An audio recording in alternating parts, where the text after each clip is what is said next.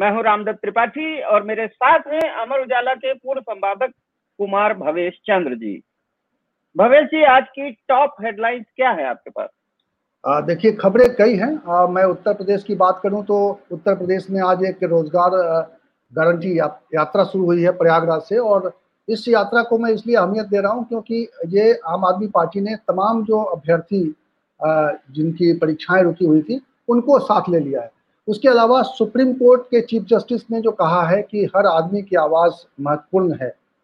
आप जो तर्क संगत बातें की जा रही हैं, जो तर्क संगत बातें नहीं है, सबका लोकतंत्र में इम्पोर्टेंस है और सुप्रीम कोर्ट की आज़ादी को लेकर कहा है। तो ये भी एक खबर है। उसके अलावा आज एक और बड़ी खबर है कि पश्चिम बंगाल में जो हिंसा को लेकर लगातार बात चल रही है, उसमें एक याचिका सुप्रीम कोर्ट में स्वीकार कर ली गई है। तो ये देखना होगा कि ये कितना असरदार है। इसके बारे में मैं आपसे प्रतिक्रिया जानूँगा। और इसके अलावा स्मारक घोटाले में जो उत्तर प्रदेश का बड़ा घोटाला रहा है, उसमें दो पूर्व दो पूर्व मंत्रियों जो बसपा सरकार में मंत्री रहे हैं, कुशवाहा और नसीमुद्दीन के खिलाफ जो है एक बार फिर से जाँच का सिकंजा कस रहा है। और इन सबसे बड़ी खबर जो है, मुझे लगता है जिस पर हम लोग चर्चा की शुरुआत करेंगे और आप बताएँगे कि गंगा जल से कोरोना का इलाज को लेकर हाई कोर्ट में एक याचिका मंजूर हुई है। कि क्या गंगा जल से कोरोना का इलाज हो सकता है? कोई नजल ड्रॉप बना है जो नाक में लेने से उससे देखिए हाँ? जी जी, जी इसमें आ, क्या है कि एक भरत झुंझुनवाला साहब हैं जो आजकल वहाँ उत्तरकाशी में रहते हैं गंगोत्री के पास। और लखनऊ के एक वैज्ञानिक हैं। इन लोगों ने काफ़ी दिन से ये रिसर्च कर रहे हैं। इनका कहना है कि क्योंकि गंगा में बैक्टीरियोफाज पाए जाते हैं और तो उससे उनका कहना है कि इलाज हो सकता है जो ऊपर का पानी है 20 किलोमीटर ऊपर जो गोमुख से लेके और गंगोत्री या ऋषिकेश से ऊपर का। तो इन्होंने भारत सरकार को और आईसीएमआर को दिया था, लेकिन उन्होंने इसके दावे को नहीं माना। उन्होंने कहा कि पहले इसका कहीं ट्रायल होना चाहिए, जबकि ट्रायल खुद आईसीएमआर को कराना चाहिए। क्योंकि देखिए, एक हमारे यहाँ पुरानी मान्यता है वैद्यों की कि इवन मरते हुए आदमी को भी गंगा जल पिलाया जाता है और तुलसी जल के अगर उसके अंदर कोई जान हो तो वो आ जाए। मतलब एक तरह से वो ट्रेस्ट भी हो जाता है कि भाई वो आ जाए। बहरहाल तो उसके बाद आ, क्या हुआ कि इन लोगों ने बनारस में बी एच में जो हॉस्पिटल है केंद्र सरकार का वहाँ पर ट्रायल करवाया।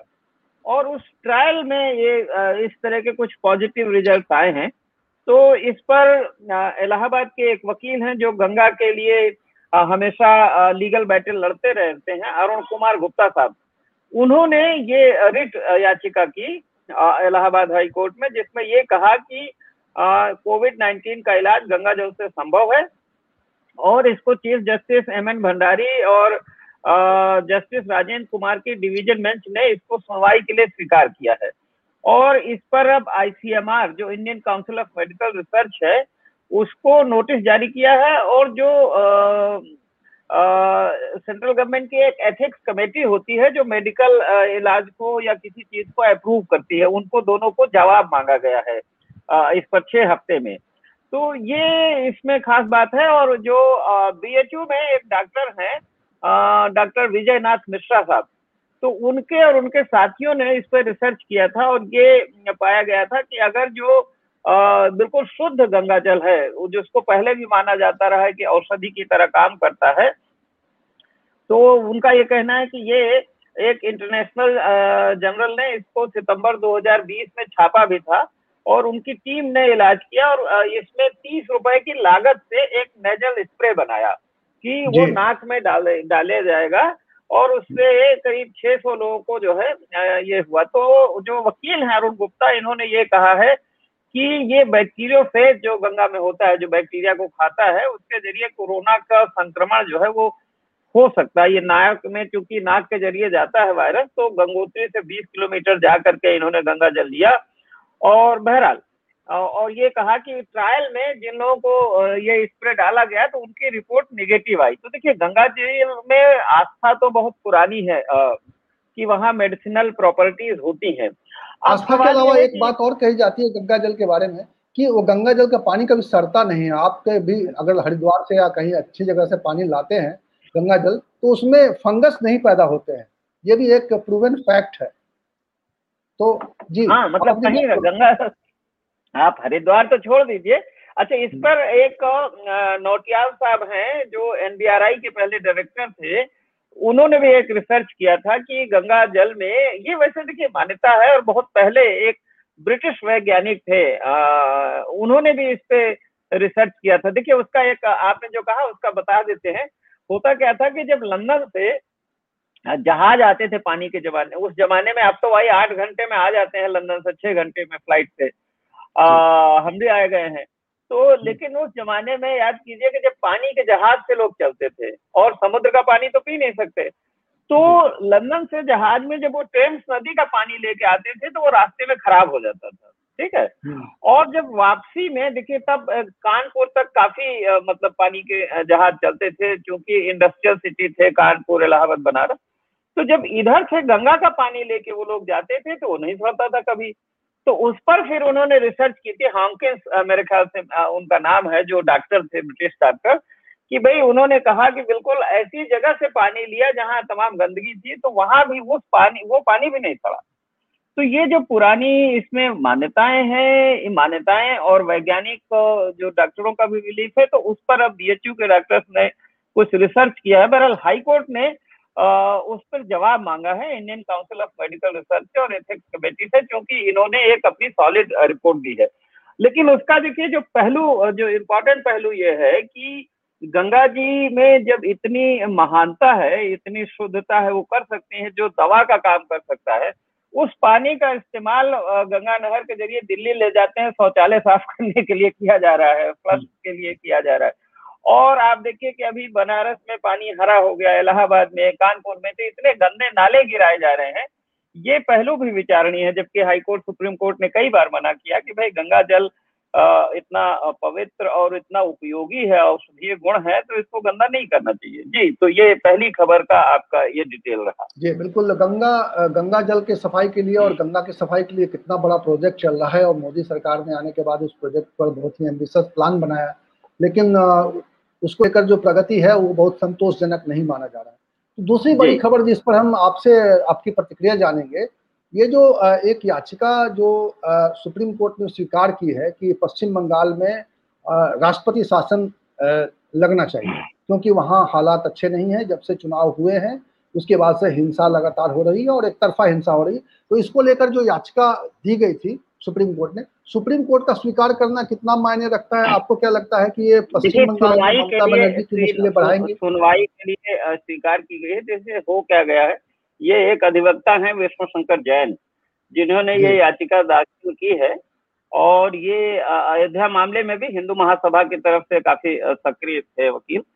तो इनका ये कहना है कि साहब, चुनाव के बाद से वहाँ काफ़ी, इनका जो आरोप है कि हिंदुओं पर अत्याचार हो रहा है बंगाल में, जो ममता बनर्जी की सरकार है और उनको न्याय नहीं दे पा रही है तो इनका कहना है कि वहाँ बड़ी असाधारण परिस्थिति है और इसके हिसाब से इन्होंने ये कहा है कि इन्होंने ये दावा किया कि जो वहाँ के हिंदू हैं और जो अत्याचार से पीड़ित हैं, हम उनकी तरफ़ से ये रिट लाए हैं और उनका ये भी आरोप है कि जो हिंदुओं ने भाजपा को समर्थन दिया तो अब उन पर अत्याचार किया जा रहा है। तो बहरहाल, इसको लेकर के इन्होंने मांग ये की है कि धारा तीन सौ छप्पन के तहत राष्ट्रपति शासन वहाँ लगाने का निर्देश दे। हालाँकि देखिए, जहाँ तक मैं समझता हूँ कानून सुप्रीम कोर्ट केंद्र सरकार को ये आदेश तो नहीं दे सकता कि भाई धारा तीन मतलब वहाँ राष्ट्रपति शासन लगाया जाए अभी निर्वाचित सरकार आई है। और ये एग्जीक्यूटिव का मामला है इसमें उसके काम में दखल माना जाएगा इसको सुप्रीम कोर्ट का ऐसा कोई रवैया सुप्रीम कोर्ट के ही तमाम रूलिंग्स हैं कि किस स्थिति में राष्ट्रपति शासन लग सकता है। लेकिन जो बंगाल की स्थिति है और जिस तरह से वहाँ गवर्नर और चीफ मिनिस्टर के बीच में तमाम विवाद चल रहा है, आरोप प्रत्यारोप चल रहे हैं। गवर्नर को काम नहीं करने दिया जा रहा है, ऐसा आरोप है कि ममता बनर्जी का। और तो उसमें एक ये महत्वपूर्ण है कि कम से कम एक उस पहलू पर चर्चा होगी। और सुप्रीम कोर्ट से ये भी मांग की गई कि एसआईटी की जाँच हो। तो जो हिंसा हुई है, मुझे लगता है कि इसका मकसद शायद ये है कि कोई एक निष्पक्ष एजेंसी जाँच करे। इस बहाने हो सकता है कि जाँच तो उसकी हो रही आयोग वहाँ एक जाँच कर रहा है मानवाधिकार आयोग वहाँ इस मामले की जाँच कर रहा है। मानवाधिकार तो कर रहा है लेकिन इन्होंने एसआईटी बनाने की मांग की है। तो इसमें देखिए होगा क्या कि चूँकि केंद्र सरकार को भी पार्टी बनाया होगा तो केंद्र सरकार बहुत आसानी से सुप्रीम कोर्ट में कह सकती है कि हम तैयार हैं है ना? हम्म। तो ये कोशिश इनकी ये है कि कोई सेंट्रल एजेंसी जाँच करे और बहरहाल अब देखना है कि अगली सुनवाई में क्या वहाँ के लोकल जो ममता सरकार क्या जवाब देती है और फिर अगली सुनवाई में क्या होता है तो डिटेल बाद में पता चलेगा। जी। और एक और अगली खबर जिस पर हम चर्चा करना चाहेंगे वो आज भारत के मुख्य न्यायाधीश एन वी रमन्ना ने जो आ, कहा है जो कुछ उन्होंने जो राय रखी है एक्चुअली वो एक हिस्सा ले रहे थे पीडी देसाई मेमोरियल लेक्चर में हिस्सा लेते हुए उन्होंने जो कहा वो बड़ा मायने रखता है। उन्होंने कहा है कि चुनावों के ज़रिए सत्ता में बैठे हुए लोगों को बदल पाने का अधिकार निरंकुश शासन से बचने की गारंटी नहीं इसको कैसे समझा जाए? पहली बात तो ये कि चुनाव के ज़रिए कह रहे हैं कि चुनाव के ज़रिए आमतौर पर जब सरकार से जब नाखुश होते हैं लोग तो हम चुनाव के ज़रिए हम उस सरकार को बदल देते हैं, लेकिन कह रहे हैं कि ये इससे निरंकुश से सरकार, शासन से बचे रहने की गारंटी नहीं है। दूसरी बात जो उन्होंने कहा है, जो इम्पोर्टेंट है कि लोकतंत्र को बचाए रखने के लिए ज़रूरी है कि तर्क संगत और अतर्क संगत दोनों तरह के विचारों को जगह दी जाए। दिन ब दिन होने वाली राजनीतिक चर्चाएँ आलोचनाएँ और विरोधियों की आवाज़ें एक अच्छी लोकतांत्रिक प्रक्रिया का हिस्सा है इसका सम्मान किया जाना चाहिए। ये बात तो हाँ, बिल्कुल समझ में आती है कि हर आदमी की राय इंपॉर्टेंट है लोकतंत्र में। आज सोशल मीडिया पर देखते हैं कि कितनी आज़ादी है लोगों को अपनी बात सरकार के पक्ष में विपक्ष में जो भी उनकी राय होती है जो भी उनका अनुभव होता है वो अपना साझा करते हैं और उसको लेकर अगर कोई विरोध होता है तो आखिरकार कानून उसके साथ रहता है कि सरकार की आलोचना का अधिकार भी है। हाँ, इस तरह की बातें भी आती है। दरअसल इसमें बड़ा महत्वपूर्ण है इनका जो भाषण है मुख्य न्यायाधीश एल वी रमन्ना साहब का। तो इन्होंने ये कहा कि देखिए चुनाव जो होता है लोकतांत्रिक हर पाँच साल में तो ये निरंकुश शासन से बचने की गारंटी नहीं है कि आप चुनाव क्योंकि होता है तो शासन निरंकुश नहीं होगा। और या ये कि लोग पाँच साल इंतज़ार करें कि भाई एक चुनी हुई सरकार आ गई तो पाँच साल इंतज़ार करें तो ये कल का दरअसल उनकी स्पीच है जिसको आज अखबारों ने बहुत प्रमुखता से इसको दिया है। तो उन्होंने ये कहा कि इसमें बेसिकली लोकतंत्र में उसको ज़िंदा रखने के लिए जो सिटीजन्स है नागरिक है उनकी बहुत महत्वपूर्ण भूमिका है। वो और उन्होंने ये ये बेसिकली ये कहा कि देखिए अपने देश में प्री सेंसरशिप नहीं है और विचारों की स्वतंत्रता है। तो कोई सरकार या अथॉरिटी ये नहीं तय कर सकती कि साहब ये विचार जो प्रकट करने जा रहे हैं पहले से आप अप्रूवल लेके तो विचार नहीं प्रकट कर सकते। तो एक तो बात उन्होंने ये कही कि भाई विचारों की स्वतंत्रता होनी चाहिए जब तक आप अपने विचार और दूसरी बात उन्होंने ये कही कि भाई उन्होंने उदाहरण दिया कि अब तक सत्रह बार भारत में चुनाव हुए हैं संसद उसके। तो सत्रह बार या जो भी है, वो उसमें आठ बार जो है, वो परिवर्तन हुआ है। मतलब मतदाताओं ने जो उस समय की सरकार थी, उसको हरा दिया। तो उन्होंने कहा कि देखिए, मतदाता तो बड़ा अपना बुद्धि से और विवेक से काम करते हैं, लेकिन ये पर्याप्त नहीं, जो इंस्टीट्यूशंस हैं उनको भी ईमानदारी से और स्वतंत्रता से काम करना चाहिए। और इसी सिलसिले में उन्होंने कहा कि न्यायपालिका की स्वतंत्रता हर तरह के दबाव से चाहे सरकार का दबाव हो और चाहे और कोई भी बाहरी दबावों से उनको न्यायपालिका की स्वतंत्रता बहुत ज़रूरी है। लेकिन इसमें एक और बात उन्होंने बड़ी बारीक बात ये कही है। उन्होंने कहा हम्म। कि ये जो स्वतंत्रता है तो ये जो कई बार मीडिया ट्रायल होने लगता है या सोशल मीडिया से कोई बात और आजकल तो आईटी सेल बना रखे हैं लोगों ने। तो किसी हम्म। एक मुद्दे को इतना तूफ़ान खड़ा कर देते हैं तो कई बार उससे भ्रमित नहीं होना चाहिए। तो उन्होंने ये भी कहा कि भाई जजेस को सोशल मीडिया के जो तमाम इतना ज़रूरत से आउट ऑफ़ प्रोपोर्शन कई बार जो चीज़ें को वो कर दिया जाता है तो उसमें नहीं पढ़ना चाहिए। और तटस्थ रूप से चाहे सोशल मीडिया का दबाव हो अखबार का मीडिया का दबाव हो या सरकार का दबाव हो किसी के दबाव में रहे बिना तो उन्होंने, एक तो न्यायपालिका की स्वतंत्रता पर बहुत ज़ोर दिया, जो संवैधानिक संस्थाएँ हैं, वो अपना काम ज़िम्मेदारी से करें, इस पे ज़ोर दिया, फ्रीडम ऑफ़ स्पीच पे ज़ोर दिया, और ये कहा कि भाई, केवल चुनाव पर्याप्त नहीं है, चुनाव से ही लोकतंत्र नहीं हो जाता, लोकतंत्र के लिए और भी, लोकतंत्र तो जो दैनिक व्यवहार में और शासन के राजकाज में, दैनिक में परिलक्षित होना चाहिए, कुल मिला के कहने का मतलब ये।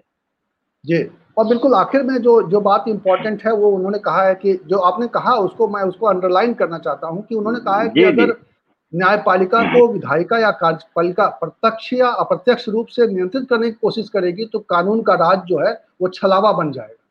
तो ये हाँ, बेसिकली रूल ऑफ़ लॉ पे ही लेक्चर था। ये लेक्चर था रूल ऑफ़ लॉ को। और उन्होंने बताया भी कि देखिए कैसे था कि अंग्रेज़ों ने जो किसी इस देश में शासन किया वो रूल बाय लॉ किया। मतलब उन्होंने कानून बना के तोड़ मरोड़ के कानून का सहारा लेके हिंदुस्तान पे शासन किया। तो उन्होंने बहुत आ, बहुत अच्छी बहुत अच्छा लेक्चर है। मैंने उसको देखा पूरा। आ, हम्म। वो उपलब्ध भी है पूरा लेक्चर तो उन्होंने कहा कि रूल ऑफ़ लॉ और रूल बाय लॉ एक अलग चीज़ है। तो कानून बनाने में भी बहुत आ, मतलब एक तरह से आ, उसकी भी मर्यादाएँ हैं उसकी भी डेमोक्रेसी में मर्यादाएँ कि कानून बने कैसे? मतलब जैसे अब आप देखिए कि ये अब ये जो किसान इस देश का आंदोलन कर रहे हैं उसका कारण यही है कि कानून पे जितनी बहस होनी चाहिए थी फ्रीडम मतलब पब्लिक फोरम पे बहस होनी चाहिए थी उसके अलावा जो संसद में बहस होनी चाहिए थी उसको ना हो करके अध्यादेश के ज़रिए ले आया गया। तो रूल ऑफ़ लॉ में ये भी इम्पोर्टेंट है कि कानून बनाने की जो प्रक्रिया है उसमें भी इन्वॉल्वमेंट हो पब्लिक का। उसमें भी पब्लिक ओपिनियन का ध्यान रखा या मान लीजिए कश्मीर में अब कश्मीर में धारा 370 खत्म करने का अचानक दो घंटे में बिल्कुल मतलब जो जो रूल्स है संसद के राज्यसभा लोकसभा के उसका भी पालन नहीं किया गया। पहले से नहीं बताया गया। एक दो दिन पहले का कुछ नियम है कि भाई उसके पहले उनको विधेयक दे दिया जाता है ताकि के लोग जारी किया जाता है उसका कि पूरा विधेयक की क्या है क्या उसका नहीं लोग पढ़ के आए तैयारी करके हाँ। आए तो बिल्कुल उन्होंने आनंद आनंद पारित करा लिया तो कहने का मतलब है चीफ जस्टिस के कि उन्होंने ये कहा कि भाई रूल ऑफ़ लॉ के लिए ज़रूरी है कि जो डे टू डे का काम है सही भी संस्थाएँ चाहे संसद हो चाहे एग्जीक्यूटिव हो और जुडिशरी भी सब इंडिपेंडेंटली करे और उसमें पब्लिक का जो भागीदारी होनी चाहिए एक तरह से पब्लिक ओपिनियन जो है वो होनी चाहिए और उस पर देखिए इस पे कई अच्छे फैसले आए हैं क्योंकि इधर आप ये देखिए कि किसी ने प्रदर्शन किया किसी ने कुछ किया तो आजकल तो सरकार राजद्रोह का केस लग जाता है। कई बार आतंकवाद का केस लग जाता है और सालों साल लोग जेल में पड़ते रहते हैं उनकी जमानत भी नहीं होती। तो भाई रूल ऑफ़ लॉ में ये सब नहीं होना चाहिए। तो इस तरह से जो। चीफ जस्टिस का जो ये भाषण है तो हम समझते हैं ये सभी लोगों के लिए इस पे गौर करने वाली बात है। जी। और अब जो हम अगली खबर की ओर बढ़ना चाहते हैं रोज़गार गारंटी की ओर बढ़ना चाहते हैं और उससे पहले हम चाहेंगे कि आप वो वीडियो प्ले कर दीजिए जो इस वक्त हमारे साथ वीडियो है ये जो जो जो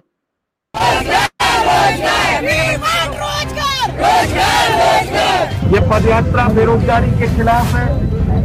ये पदयात्रा उत्तर प्रदेश में नौजवानों की जो दुर्दशा है उसके खिलाफ है। छात्र शक्ति जिंदाबाद युवा शक्ति जिंदाबाद। छात्र शक्ति जिंदाबाद। नौजवानों को रोज़गार देना होगा। देना होगा देना होगा। बेरोजगारी नहीं सहेंगे। नहीं सहेंगे नहीं सहेंगे। Hello hello hello. तो देखिए किस तरह का एक माहौल जो है प्रयागराज में क्रिएट हुआ है। और आम आदमी पार्टी की पहल पर ये रोज़गार पदयात्रा गारंटी यात्रा जो है आज शुरू हुई है इलाहाबाद से, प्रयागराज से। और इसको आप सांसद संजय सिंह ने वहाँ पर नारियल तोड़ा और झंडा दिखाया और उसके बाद ये यात्रा शुरू हुई है। इसमें जो यूथ विंग के जो अध्यक्ष हैं, आम आदमी पार्टी के वंशराज दुबे, उसकी नुमाइंदगी कर रहे हैं, वो इसकी अगुवाई करेंगे और वो इस यात्रा के साथ साथ लखनऊ पहुँचेंगे। और इसमें खास बात यह है कि इस यात्रा के साथ ऐसे लोगों को जोड़ा गया है जो अलग अलग भर्ती परीक्षाओं के पीड़ित हैं। उत्तर प्रदेश में पिछले कई सालों से कई परीक्षाएँ, जब प्रतियोगी परीक्षाएँ हो रही हैं वो नतीजे तक नहीं पहुँच पा रही है। प्रतियोगी परीक्षाएँ आमतौर पर कराई जाती है कि भाई उनमें से प्रतियोगिता के आधार पर छात्रों को चुना जाएगा और जो उसके लायक, जॉब के लायक होगा उनको नौकरी दी जाएगी। तो देखा यह जा रहा है कि ये ऐसी परीक्षाएँ अदालतों में फंस जा रही है तरह तरह के कानूनी विवादों और पचरों में फंस जा रही है। अधिकारी इस पर और जितने भी बोर्ड हैं, जो भर्ती बोर्ड हैं, वो इस तरह से काम कर रहे हैं कि नतीजा जो है, शून्य है। आखिर में जाके ये भर्ती नहीं हो पाती या उसमें आधी अधूरी भर्तियाँ हो पाती हैं। हमने देखा है पहले भी कि शिक्षक भर्ती को लेकर भी कई इस तरह के ही प्रकरण चले कि पूरी भर्ती नहीं हो सकी जितने लोगों की बहाली निकाली गई उसमें उन, उनकी बहाली नहीं हो पाई। आरक्षण का इशू अलग से आ जाता है आरक्षण नहीं मिलता है वो मामला अदालतों में फंस जाता है। अभी अभी हाल में कल परसों हमने अपने दर्शकों को खबर दिखाई थी कि कमल जो अपने डिप्टी सीएम है केशव प्रसाद मौर्य के यहाँ कई अभ्यर्थी वहाँ पहुँच गए थे उन्होंने धरना प्रदर्शन किया क्योंकि उनके आरोप आरोप था कि उनको आरक्षण तरीके से नहीं मिला। तो अभी जितनी लटकी हुई भर्तियाँ हैं, इन सब के प्रतियोगी परीक्षार्थियों को उन्होंने अपने साथ आने का आह्वान किया है और एक यात्रा की शुरुआत हो रही है। ये देखिए, इसमें इंटरेस्टिंग ये है कि कुछ ऐसी भर्तियाँ पिछली सरकार में, आबकारी सिपाही की भर्ती 2016 में जो शुरू हुई थी, और वो अभी उसमें भी मामला फंसा हुआ है। ये लटकी हुई भर्तियाँ हैं। दरोगा भर्ती 2016 की भर्ती है। 2015 की है, सहायक लेखाकार, कोषागार 2015 की भर्ती है ये। इसी तरह से सिपाही पीएससी की भर्ती है, जूनियर इंजीनियर, जेई की भर्ती है, शिक्षा मित्र अनुदेशकों की भर्ती लटकी हुई है, डीएल, बीएड और बीटीसी की भर्ती बहुत सारे फंसे हुए हैं। तो उनको और जो नई भर्तियाँ हैं, उस पर तेज़ी से काम नहीं हो रहा और ये असंतोष लगातार लाखों छात्रों में है कि भाई सरकारी नौकरी के लिए लंबे समय तक आवेदन करके और परीक्षाएँ होती हैं परीक्षा के बाद नतीजा निकलता है और उसके बावजूद ज्वाइनिंग नहीं हो पाती है। कई और ऐसा ये भी है मैं एक चीज़ बता हाँ। दूँ कि ये ये जो पैसा फ़ीस के रूप में एग्जामिनेशन फ़ीस के रूप में सरकार के पास देते हैं ये करोड़ों की राशि है। ये भी एक बड़ा अफसोस पहलू है कि बेरोजगारों से जो परीक्षा फ़ीस के नाम पे हम परीक्षा फ़ीस ले रहे हैं उसका मतलब एक तरीके से एक शोषण है ये बेरोजगारों का। तो ये आक्रोश है उनके अंदर। जी। नहीं ये बात तो मैं बिल्कुल सहमत हूँ कि परीक्षा शुल्क तो नहीं लेना चाहिए। और आजकल तो भाई बहुत सारे फॉर्म ऑनलाइन भरे जाते हैं उसमें क्या है और परीक्षा कराना भर्ती करना तो आपकी ज़िम्मेदारी बल्कि प्राइवेट सेक्टर में तो ये है कि जो रिक्रूटमेंट करने वाली एजेंसी है जो कंपनियाँ हायर करती हैं लोगों को तो रिक्रूटमेंट एजेंसी जो रिक्रूट करती है अच्छे करे उसको बल्कि खुद पैसा देती है कंपनी वो वो वो पूरा कराने का। बहरहाल इसमें देखिए दो तीन चीज़ें बड़ी विचारणीय है। देरी क्यों होती है? जो लाखों पद अभी भी खाली है। और आप देखिए तमाम और खास करके रूरल एरियाज़ में तो इतने पद खाली हैं चाहे तहसील हो चाहे ब्लॉक हो चाहे गाँव पंचायतें हो लेखपाल सब खाली पड़ा हुआ है आपके अस्पतालों में खाली पड़ा है सब खाली टीचर्स यूनिवर्सिटी टीचर्स की पोस्ट सब खाली पड़ी एक तो देखिए इसमें गड़बड़ क्या है? अब देखिए कि जैसे मालूम है कि भाई कितने टीचर्स या कितने कोई भी रिटायर होने जा रहे हैं फला तारीख को अगले साल। तो एक तो होना ही चाहिए कि छह महीने पहले भर्ती प्रक्रिया शुरू कर देनी चाहिए। आप साल भर पहले शुरू कर दीजिए कि भाई ये इतने पद हमको मालूम है कि मान लीजिए प्राइमरी टीचर्स ही हैं कि भाई मालूम है कि हमको फला तारीख को इतने एक लाख या पचास हज़ार टीचर रिटायर होने वाले तो आप छह महीने पहले या साल भर पहले एक तो प्रक्रिया शुरू कर दीजिए एक बात दूसरी बात ये भी अनुभव रहा है कि प्रक्रिया के दौरान कुछ तमाम अनियमितताएँ हो जाती हैं। उसमें तमाम विवाद होता है। तो एक तो उसकी जो प्रक्रिया होनी चाहिए विवादों से परे होनी चाहिए ताकि किसी को चाहे वो पुलिस की भर्ती हो चाहे वो पब्लिक सर्विस कमीशन का और देखिए इसमें जो शिक्षा आयोग बने हैं तमाम टीचर्स के प्रिंसिपल्स के माध्यमिक और ये इंटर वगैरह के वेद के इसमें बहुत करप्शन हो रहा है। जो आयोगों के मेंबर हैं बहुत आरोप लगते हैं कि साहब इसमें और यहाँ तक कि तो आ, पिछले कुछ सालों पहले तो देखिए पब्लिक सर्विस कमीशन में भी बहुत आरोप लगे थे कि भ्रष्टाचार और उसको लेके फिर अगर आदमी को जो परीक्षार्थी हैं, उनको ये भरोसा नहीं होता कि निष्पक्ष हो रहा है तो फिर जाते हैं लोग कोर्ट तो जाएँगे जाएँगे, कोर्ट जाने से आप रोक नहीं सकते। और जब कोर्ट जाएँगे तो फिर वो प्रक्रिया लंबी हो जाती है, क्योंकि कोर्ट में तुरंत तो फैसला नहीं हो सकता। तो ये एक तो बहुत इंपॉर्टेंट है। तो ये ज़रूरी है कि सरकार को कम से कम चाहिए कि ये जो वर्ल्ड बैंक के दबाव में सरकार ने पिछले, मैं समझता हूँ कि दो दशक से सरकारी भर्तियाँ खास करके क्लास फोर क्लास तीन की बंद कर दी हैं। तो इसकी वजह से बहुत टॉप हो ये हो गया है कि ऊपर तो बहुत सारे अफसर हैं गाड़ी है घोड़ा है सब कुछ है लेकिन नीचे काम करने वाले नहीं है। तो आप देख लीजिए इसीलिए हर काम में आजकल क्या होता है कि प्राइमरी टीचर्स को लगा देते हैं कि टीका लगवाना है तो प्राइमरी टीचर्स वोटर लिस्ट बनवानी है तो प्राइमरी टीचर्स तो सरकार और इसीलिए तमाम योजनाएँ ठीक से लागू नहीं हो पा रही है। तो ये भर्ती की पूरा जो मामला है इसको टाइट करना चाहिए। हालाँकि इसमें अगर सरकारी मशीनरी चाहे तो देखिए अधीनस्थ सेवा चयन आयोग बना बाद में तो अधीनस्थ सेवा चयन आयोग ने इधर काफ़ी अपनी प्रक्रिया जो है वो ठीक करी तो उसमें विवाद नहीं आए।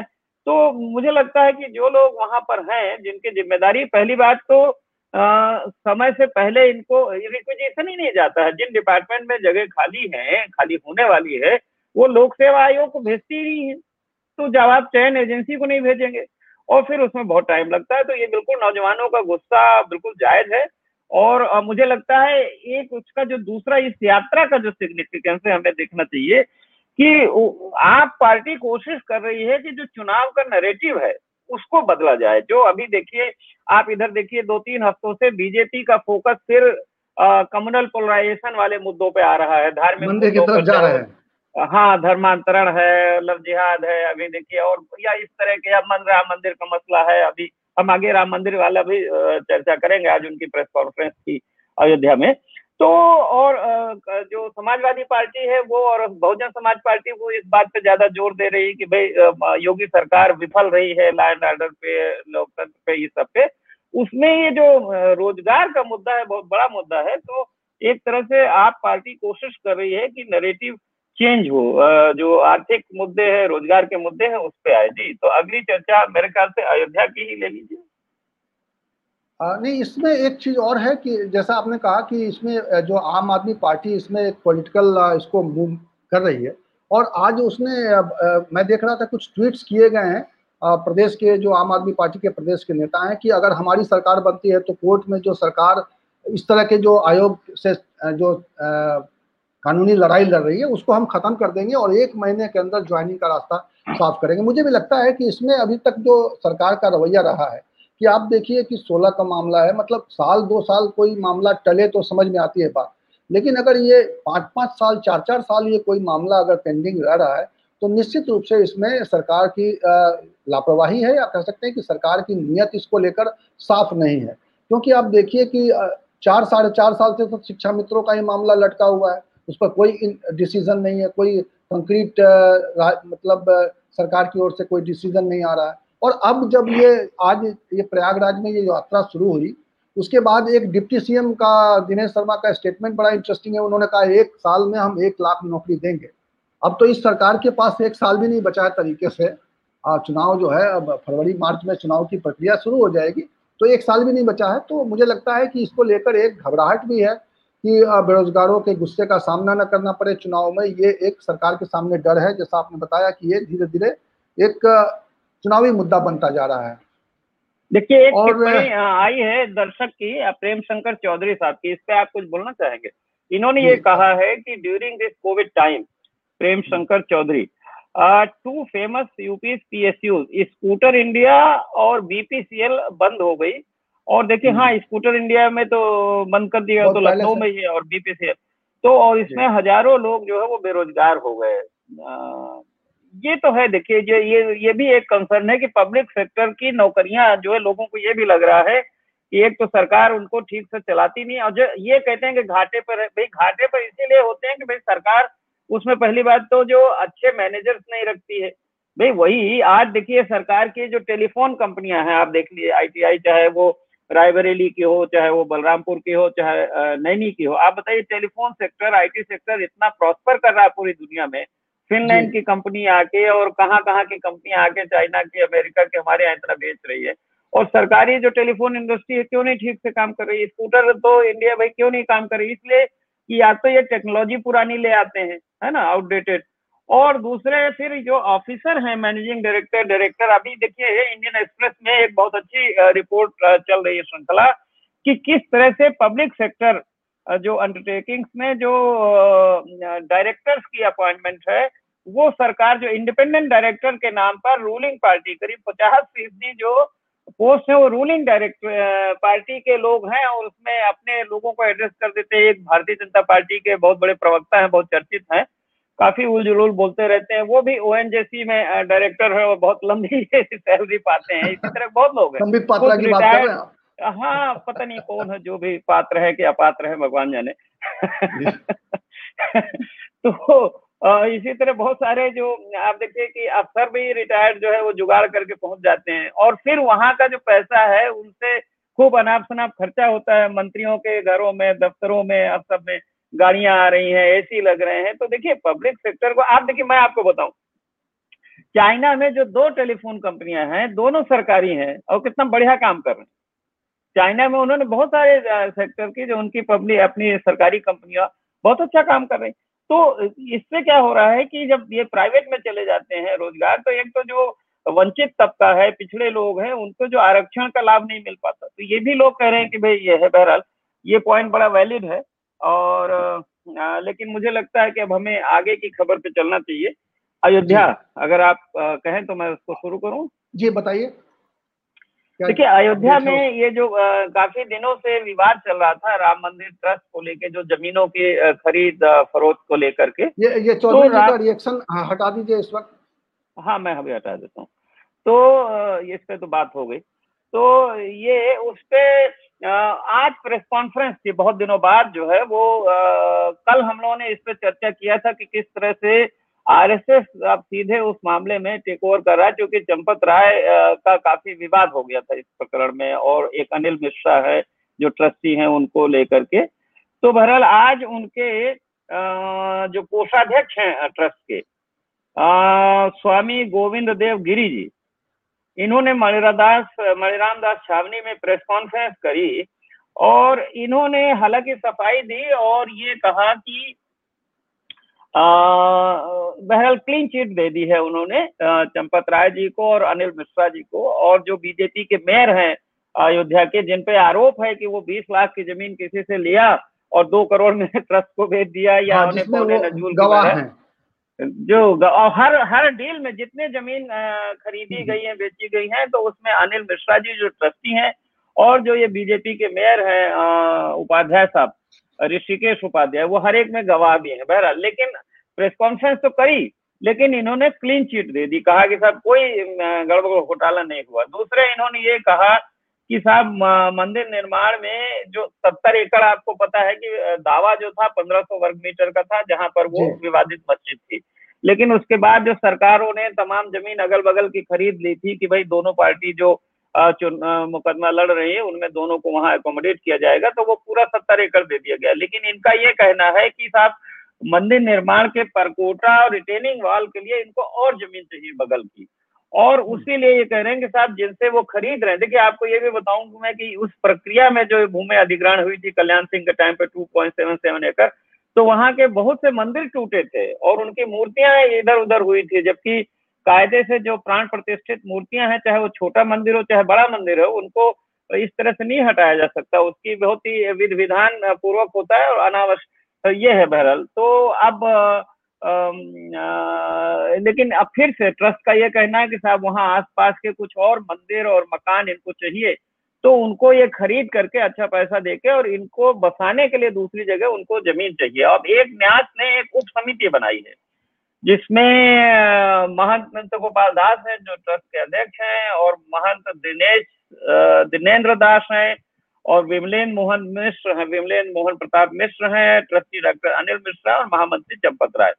तो बहरहाल भूमि विवाद पर ये जो है आ, इन्होंने ये कहा है कि किसी प्रकार की अनियमितता नहीं है सभी नियमों का पालन किया गया। अब देखिए ये जो इंटरनल इनकी जाँच रिपोर्ट है आप बताइए इसको लोग कितना मानेंगे? मुझे लगता है अगर जाँच या सफ़ाई देनी थी तो थोड़ा विस्तार से देनी चाहिए ना। अब ये आप नहीं जिस पर आरोप हो सबसे पहली बात तो कि जिन पर आरोप हो वही अपनी ओर से बात कहें तो ये तो सफ़ाई हुई।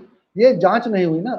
तो जब संशय है जब शंका है और जब ये सवाल उठाया जा रहा है और राम मंदिर आस्था का सवाल है और जो लोग सवाल उठा रहे हैं वो कह रहे हैं कि भाई इसकी ट्रांसपेरेंट जाँच करा लें प्रधानमंत्री इसमें इतना रुचि ले रहे हैं और मुख्यमंत्री भी प्रदेश के मुख्यमंत्री भी इस पूरे कार्यक्रम में रुचि ले रहे हैं तो उनको इस इस बारे में पूरी सफ़ाई के साथ चीज़ें क्लियर करनी चाहिए लोगों की जो शंकाएँ हैं उसका समाधान होना चाहिए। तो कोई इंडिपेंडेंट एजेंसी इसकी पड़ताल कर ले कि भाई नहीं सब कुछ सही चल रहा है। तो ठीक है देश की जनता को संतोष हो जाएगा कि सही चल रहा है। अब जो जिन लोग आरोपी हैं जो जो ट्रस्ट जिस पर मिसट्रस्ट हो गया है डिस्ट्रस्ट हो गया है वो ट्रस्ट आके कह देता है प्रेस कॉन्फ्रेंस करता है तो कितना यकीन करेंगे लोग भगवान हाँ, लेकिन ये जरा मुश्किल है। जी ये जरा मामला खबर जो हम बताना चाह रहे हैं कि ये जो एक एक, एक सेकंड एक सेकंड भवेश जी। अयोध्या की एक और इम्पोर्टेंट खबर मैं आपको बता देता हूँ संक्षेप में। देखिए वहाँ पर क्या है कि सरकार अभी आपने देखा होगा कि प्राइम मिनिस्टर नरेंद्र मोदी ने अयोध्या के विकास का एक पूरा चर्चा की थी। मुख्यमंत्री योगी आदित्यनाथ जी से ऑनलाइन चर्चा हुई थी। और आपको पता है कि वहाँ अयोध्या में विकास के लिए विकास का तो मतलब आप समझते हैं निर्माण तोड़फोड़ नया तो एक चौड़ी सड़क बन रही है वहाँ। जो मेन रोड है बीच की वो उसको बहुत चौड़ा कर रहे हैं फोर लेन कर रहे हैं।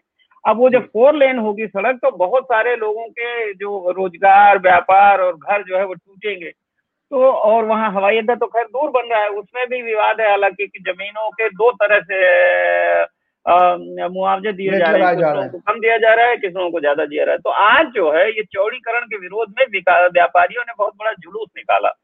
और राम की पैड़ी से लेकर के जो सरयू किनारे है और बिरला धर्मशाला तक ये मौन जुलूस निकला और इसमें हज़ारों व्यापारी थे इसमें और वो स्लोगन लिए हुए थे और करीब आधे घंटे तक उसमें व्यापारियों में पुलिस में धक्का मुक्की भी हुई और एडमिनिस्ट्रेशन ये कह रहा था कि आप जो है सड़क पर आ, आ, जो है वो मत निकालिए जुलूस बहरहाल, लेकिन एक छोटा जुलूस निकल के और लोगों ने प्रोटेस्ट किया। देखिए, मुझे लगता है कि जो भी निर्माण कार्य या विकास कार्य होना चाहिए, वो दिल्ली बम्बई या गुजरात से ज़्यादातर तो जगह आजकल ठेकेदार गुजरात से ही आ रहे हैं कंस्ट्रक्शन वाले या टेंडर वाले। तो उनको नहीं, जो वहाँ के लोग हैं, जहाँ भी आप विकास करना चाहते हैं, वहाँ के लोगों की भागीदारी बहुत ज़रूरी है। भाई, शहर उनका है, रहना उनको है आज केवल बाहर के लोगों के कि भाई फर्राटेदार गाड़ियों से और बड़ी बड़ी गाड़ियों से और ट्रकों से लोग जाएँ, उसके लिए सिर्फ़ हम नहीं किसी भी शहर को, पुराने शहरों को हम बर्बाद नहीं कर सकते इस तरह से। अब देखिए, बनारस में किया, बनारस में विश्वनाथ कॉरिडोर के लिए पूरा एक मोहल्ला लाहौरी टोला साफ़ कर दिया गया और साढ़े तीन सौ, चार सौ करीब मकान, उसमें तमाम मंदिर थे, मैं गया था देखने तो करीब करीब हर घर मंदिर है। अयोध्या की भी यही हालत है कि हर घर मंदिर है, छोटा मंदिर हर घर में है। और अगर इस तरह से आप मेन रोड को इस तरह से तोड़ेंगे तो ज़ाहिर है कि लोग तो भाई पेट पे लात मत मारिए ना। सवाल यह है कि वही लोग आगे दुकान पीछे मकान नीचे दुकान ऊपर मकान वही लोग दुकान करते हैं वही लोग रहते हैं। अब आप अगर और वहीं पे यात्री जहाँ जाते हैं वही बिज़नेस है। तो अगर आप उनके पेट पे लात मारेंगे तो भाई जबरा मारे रोज वाली बात है तो बहरहाल लेकिन आज उन्होंने एक मौन जुलूस निकाला। कोई वैकल्पिक व्यवस्था भी देनी चाहिए और सॉलिड होनी चाहिए। वैकल्पिक व्यवस्था का नहीं मतलब वैकल्पिक व्यवस्था नहीं आप ले जाके चार किलोमीटर देंगे तो वहाँ उसका बिज़नेस कैसे चलेगा? हाँ। बात वैकल्पिक तो वही कह रहे कि संतोष व्यवस्था जब तक नहीं हो जब तक जो जो सेकेंड पार्टी है वो संतुष्ट नहीं है तो आप उसको वैकल्पिक व्यवस्था नहीं कर सकते। तो एक संतोषजनक कार्रवाई बाईपास तो गोरखपुर के लिए बाईपास तो पहले से बन चुका है। और वहाँ मिले जी। बहरहाल हम अगली खबर की ओर बढ़ते हैं। अगली खबर एक्चुअली ये एक वेबसाइट पर मैंने देखा। मैं इससे इसके बारे में चूँकि चूँकि चुनाव नज़दीक है मैं आपका रिएक्शन जानना चाह रहा था। और ये खबर ये है थोड़ा फ्यूचर लुकिंग खबर है कि ये जो 1400 करोड़ का स्मारक घोटाला था जिसको लेकर 2012 के चुनाव में अखिलेश यादव ने बड़ा मुद्दा बनाया। ये ये ये ये मायावती के शासन में जो तमाम स्मारक लखनऊ में बने थे आप उनकी बात कर रहे हैं जिनमें आरोप है कि अब उसमें अब उसमें नया डेवलपमेंट ये है कि इस बारे में पूछताछ जो है एक बार फिर से शुरू नहीं वही थोड़ा उसका ब्रीफ तो ब्रीफ बता दीजिए मतलब... लोगों के लोगों की यादाश्त कमज़ोर होती है। देखिए ये सब चुनाव आ रहा है तो ये सब होगा। बंगाल में भी हुआ था आपको पता है कि बंगाल में भारतीय जनता पार्टी ने कितने लोगों पर जाँच करी और जो उनके पाले में आ जाते थे वो लोग कहते हैं कि बीजेपी के पास बहुत अच्छी वॉशिंग मशीन है वो धुल जाते थे। तो अब हाँ। ये है कि देखिए स्मारक घोटाला उस समय हम लोगों ने भी बहुत खबरें छापी थी कि जब मायावती जी की सरकार थी ये 2012 से 17 तक जी तो जी। तमाम स्मारक देखिए एयरपोर्ट से लेके बने थे तो इसमें कई तरह के उसमें बातें आई थी एक तो जैसे पत्थरों का खरीद का बहुत बड़ा आया था कि पत्थर खरीदे गए मिर्जापुर या चुनार से और दिखाया गया कि साहब वो उधर राजस्थान से आ रहे हैं या वहाँ से ले गए जयपुर से बहुत सारा। तो उन घोटालों की जाँच तो बहुत चल रही थी। लेकिन अब वो जो विजिलेंस डिपार्टमेंट है यूपी का पी रावत समर शास्त्री साहब जो है उसके डीजी वो अब अब उन्होंने जो है वो जाँच के लिए वो नोटिस दे रहे हैं कि जब नसीमुद्दीन सिद्दीकी को और दूसरे जो बाबू सिंह कुशवाहा देखिए बाबू सिंह कुशवाहा तो उस समय इस पर जेल भी गए थे।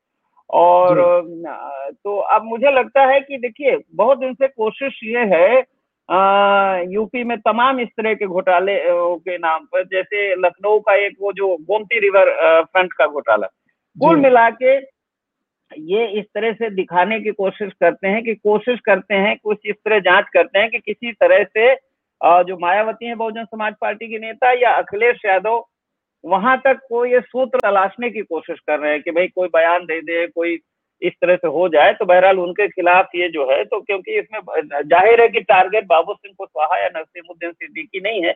मुझे लगता है कि ये मायावती के लिए है।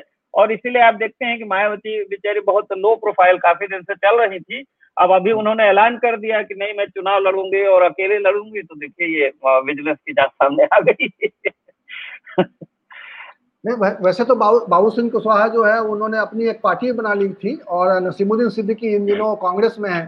तो एक नया डेवलपमेंट हो गया लेकिन फिर भी हाँ इस तरह की स्मारक घोटाले की चर्चा निशाना तो निशाना तो देखिए हाँ, वही है ना। तो कहीं पे निगाह है कहीं पे निशाना चल रहा है। निशाना इसमें नसीमुद्दीन सिद्दीकी या बाबू सिंह कुशवाहा नहीं है। निशाना यह है कि भाई कोई ऐसा इस तरह से प्रूफ हाथ में लग जाए या किसी का बयान आ जाए कि किसी बहाने से मायावती या मायावती के भाई हैं आनंद कुमार तक पहुँचा जाए, क्योंकि ये माना जाता है कि भाई बहुत सारा जो पैसे का लेन देन का काम ऐसा इस तरह के आरोप हैं कि वो आनंद कुमार देखते थे, आनंद कुमार के जिम्मे था। तो बहरहाल ये, इस हिसाब से हम समझते हैं कि आज के जो महत्वपूर्ण खबरें थी, जिन पर थोड़ा विश्लेषण की आवश्यकता थी चर्चा की तो फिर से एक बार आप चाहें तो रिमाइंड कर दीजिए कि जो प्रमुख खबर जो हम लोगों ने चर्चा की वो ये था कि क्या गंगा जल से कोरोना का इलाज संभव है? वो गंगा जल जो गोमुख से चलता है और जिसको बाँध दिया गया टेहरी में फिर जिसको हरिद्वार से नहर निकाल के सिंचाई में जाता है और दिल्ली ले जाते हैं और वो नरोरा के, के बाद हालाँकि उस यूपी में बहुत कम गंगा जल आता है। इसी के साथ आपको चलिए एक चर्चा थोड़ी सी और करते चले कि देखिए हम लोगों ने गंगा को तो सरकार ने कितना प्रदूषित कर दिया पहले ज़्यादा। अभी यमुना का आप देखिए कि दिल्ली में कितना केमिकल और झाग वाला पानी के वीडियो आए थे। जी बिल्कुल। तो यमुना तो देखिए जिन नदियों का पानी इतना अभी तो यमुना इसलिए भी चर्चा में थी कि वहाँ एक इसको लेकर अभी चूँकि केजरीवाल ने अनाउंस किया वहाँ पे पंजाब में फ्री बिजली अनाउंस किया कि हम 300 यूनिट बिजली फ्री देंगे जैसा दिल्ली में देते हैं 200 यूनिट और उसके बाद के शायद कुछ कम रेट लेते हैं। तो उस तरह का एक फ्री का अनाउंसमेंट किया तो कुमार विश्वास ने एक ट्वीट किया था कि ये करंट बह रहा है। तीन सौ यूनिट जो है जमुना में बह रही है। क्योंकि केजरीवाल का वादा था कि हम साफ़ कर देंगे आप नहा लेंगे। हम इस यमुना के पानी को ऐसा कर देंगे कि इसमें नहा सकेंगे। तो दिल्ली में करें ना लेकिन हो कह रहा है कि यमुना का जो पानी है वो ज़्यादातर ये हरियाणा में निकाल लेते हैं। उसके बाद जो कुछ थोड़ा मोड़ा आता है वो दिल्ली वाले निकाल लेते हैं। और वहाँ पेयजल के लिए या उनका जो बिजली बिजली बनाते हैं। और यूपी में तो शुद्ध शुद्ध सीवेज आता है और इसीलिए यमुना में आप देखिए आगरा में यमुना कितना बिल्कुल गंदा नाला बन गई है। वो तो इटावा में चंबल आती है जो मध्य प्रदेश से और आगे केन नदी तो उससे साफ़ पानी आता है तो इलाहाबाद में यमुना थोड़ा यमुना दिखती है। तो ये हमारा जो नदियों का मैनेजमेंट है जिसमें जितने इतने अच्छे औषधीय गुण हैं जो वैसे भी शुद्ध जल तो दवा वैसे भी होती है शुद्ध जल तो शुद्ध जल तो वैसे भी भाई हम भोजन पानी में है और हमारा जो शरीर ही जो पाँच महाभूत से बना है छिटे जल पावक गजन से मीरा तो किस तरह से हम डिस्ट्रॉय करें? और देखिए पर्यावरण एक बहुत बड़ा आ, मुद्दा है जलवायु परिवर्तन और कुछ लोग तो ये भी कह रहे हैं कि ये जो कोरोना के वायरस भी है या और जो तमाम वायरस अभी आ, आएँगे ये उसका कारण ही है जलवायु परिवर्तन। अब आप देखिए कि किस तरह से अमेरिका कनाडा और जो ईस्टर्न यूरोप में कितनी भयंकर गर्मी भीषण पड़ रही है। जहाँ पर की सर्दी होती थी वहाँ 40 डिग्री 45 डिग्री टेम्परेचर है और तमाम दफ्तरों में क्लबों में लोगों ने एसी लगा लगा पड़े हैं या लोग जाके दूर कहीं नदियों में पानी में लेटे हुए हैं कुर्सी डाल के बैठे हुए हैं। तो कहने का मतलब है कि आ, गंगा जल से इलाज होगा या नहीं होगा ये तो इंडियन जो काउंसिल ऑफ़ मेडिकल रिसर्च बताएगी। लेकिन ये तो है ही है कि हमको गंगा यमुना और अपने पर्यावरण पर नदियों का और आकाश को और हवा को ये सब साफ़ रखना चाहिए। ये बहुत ज़रूरी है नहीं तो ये जो महामारियाँ हैं और मैं एक चीज़ और बताऊँ मैंने तो चरक संहिता पढ़ा है देखिए चरक संहिता है इस समय तो मेरे पास कहीं होगी और ये सुश्रुत संहिता भी है। तो ये जो। पुराने हमारे ग्रंथ हैं ये कहते हैं कि जो जो पर्यावरण प्रदूषण होता है तो महामारियों का बहुत बड़ा कारण पर्यावरण प्रदूषण। तो कम से कम इस बहाने लोगों को कम से कम गंगा जल की महत्ता फिर से याद आए जो आज रिट हुई है। मुझे लगता है आप कार्यक्रम समाप्त करने का समय आ गया है और हम अपने दर्शकों से सब अपील करेंगे कि आप अगर आपने अभी तक हमारा ये चैनल सब्सक्राइब नहीं किया है तो चैनल सब्सक्राइब कर लीजिए और उसका बेल आइकन ज़रूर दबा दीजिएगा ताकि जब भी कोई नया वीडियो बने तो उसका नोटिफिकेशन आपको मिल जाए। हम लोग जब ये प्रोग्राम करते हैं तो इसका नोटिफिकेशन आपको छः साढ़े छः बजे तक हम कोशिश करते हैं कि आपको मिल जाए। तो आप हाँ, जब तो... आएँगे साढ़े सात बजे हमारे साथ तो उत्तर प्रदेश और देश की बड़ी खबरों का विश्लेषण हम बीबीसी में संवाददाता रहे हैं। रामदत्त जी काफ़ी किसी भी खबर के बारे में उसकी गहराई से पड़ताल के लिए वो अभ्यस्त हैं। इस तरह का कार्यशैली रही है बीबीसी में उनकी और इसीलिए हम लोग इस बुलेटिन में इस खास चर्चा में इस चीज़ को बहुत ज़ोर देते हैं कि जो खबरों का जो पक्ष पहलू होता है जो इम्पैक्ट होता है आपके ऊपर उस पर हम चर्चा करते हैं। तो इसी तरह की चर्चा के साथ इसी तरह के दिमाग के साथ हम फिर आपके सामने हाजिर होंगे। जी जो भी खबर है उसके सभी पहलू आ जाए और जहाँ तक हो सके सबका वर्जन आ जाए। हमारे सीमित साधनों में हम कोशिश करते हैं कि सबका वर्जन आ जाए। जैसे आज हम कोशिश थी हमारी लेकिन वो डॉक्टर विजय न प्रोफेसर विजय नाथ मिश्र हैं जो बीएचयू में हॉस्पिटल है उसके डॉक्टर हैं और जिन लोग गंगा जल पे जो वहाँ ट्रायल कर रहे थे तो हम चाहते थे कि वो आज कार्यक्रम में जुड़ जाएँ लेकिन वो गए थे गंगा जी में ही थे वो बोट पर सवार थे जब बात हो रही थी वो कुछ अपना जो भी रिसर्च वगैरह कर रहे थे तो आज नहीं जुड़ पाए। तो जो हमारे सीमित साधन है लेकिन कोशिश हमारी यही है कि हम लोग आपको बैलेंस खबरें दें और कोई तनाव पैदा करने वाली या सांप्रदायिक या किसी तरह का पक्षपात पूर्ण ऐसी खबरें न दें जिससे आपका ब्लड प्रेशर बढ़े या आपको लगे कि भाई ये क्या हो रहा है। क्योंकि आजकल जो है वो खबरों को लेके बहुत खबरें भी बहुत प्रदूषित हो गई हैं। तो बहरहाल हम प्रदूषण मुक्त खबरें देने की कोशिश करेंगे और जो आपके लिए रुचिकर होगा जो आपके लिए ज़रूरी होगा जो जानकारी जिसको आप रखेंगे और आपको देखिए तो आप... एक और देखिए हमारा जो विंडो है, उसमें जैसे आज हमने दिखाया था उनका प्रेम शंकर जी का, चौधरी साहब का तो आप भी अपने सवाल, अपनी टिप्पणी लिख सकते हैं तो हम कोशिश करेंगे कि आपके सवालों को हम इसमें चर्चा में शामिल कर लें। और जैसा कि भवेश जी ने कहा कि जो चैनल आप देख रहे हैं, दो मीडिया स्वराज में भी है और द इंडियन पोस्ट है तो आप इनको सब्सक्राइब करिए और सब्सक्राइब करना पर्याप्त नहीं बगल की जो घंटी बनी होती है, घंटी दबा दीजिए। घंटी दबाने से क्या होगा कि जब हम प्रोग्राम शेड्यूल करेंगे तो आपको उसका ऑटोमेटिक नोटिफिकेशन सूचना मिल जाएगी। तो आ, बहुत बहुत धन्यवाद आपका हमसे जुड़ने के लिए। बहुत बहुत धन्यवाद कुमार भवेश जी आप इतनी खबरें लेके आए जुटा के कलेक्ट करके और हमने चर्चा की। और सभी दर्शकों को श्रोताओं को हमारा नमस्कार गुड नाइट और हाँ एक बार फिर याद दिला दें अगर आपने अब तक media Swaraj YouTube channel subscribe नहीं किया है तो कृपया बटन दबाकर सब्सक्राइब कर लीजिए।